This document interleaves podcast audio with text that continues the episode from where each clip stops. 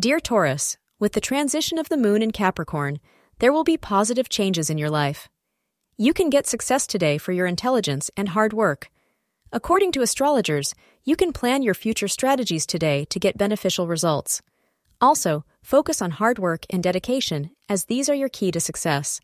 Also, focus on your self-confidence.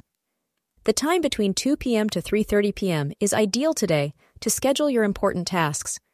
Red is your perfect color match for today to ensure a more positive vibe to your energy and vigor. Today may be a challenging day on the romance front as you find that your family is expressing some opposition to your choice of partner. You'll need to pull out all your diplomatic skills on this one and try to bring them around. You will see in a few short days they begin to see your side of the story. Thank you for being part of today's horoscope forecast. Your feedback is important for us to improve and provide better insights.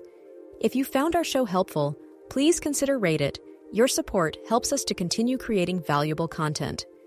Thank you for being here and see you tomorrow.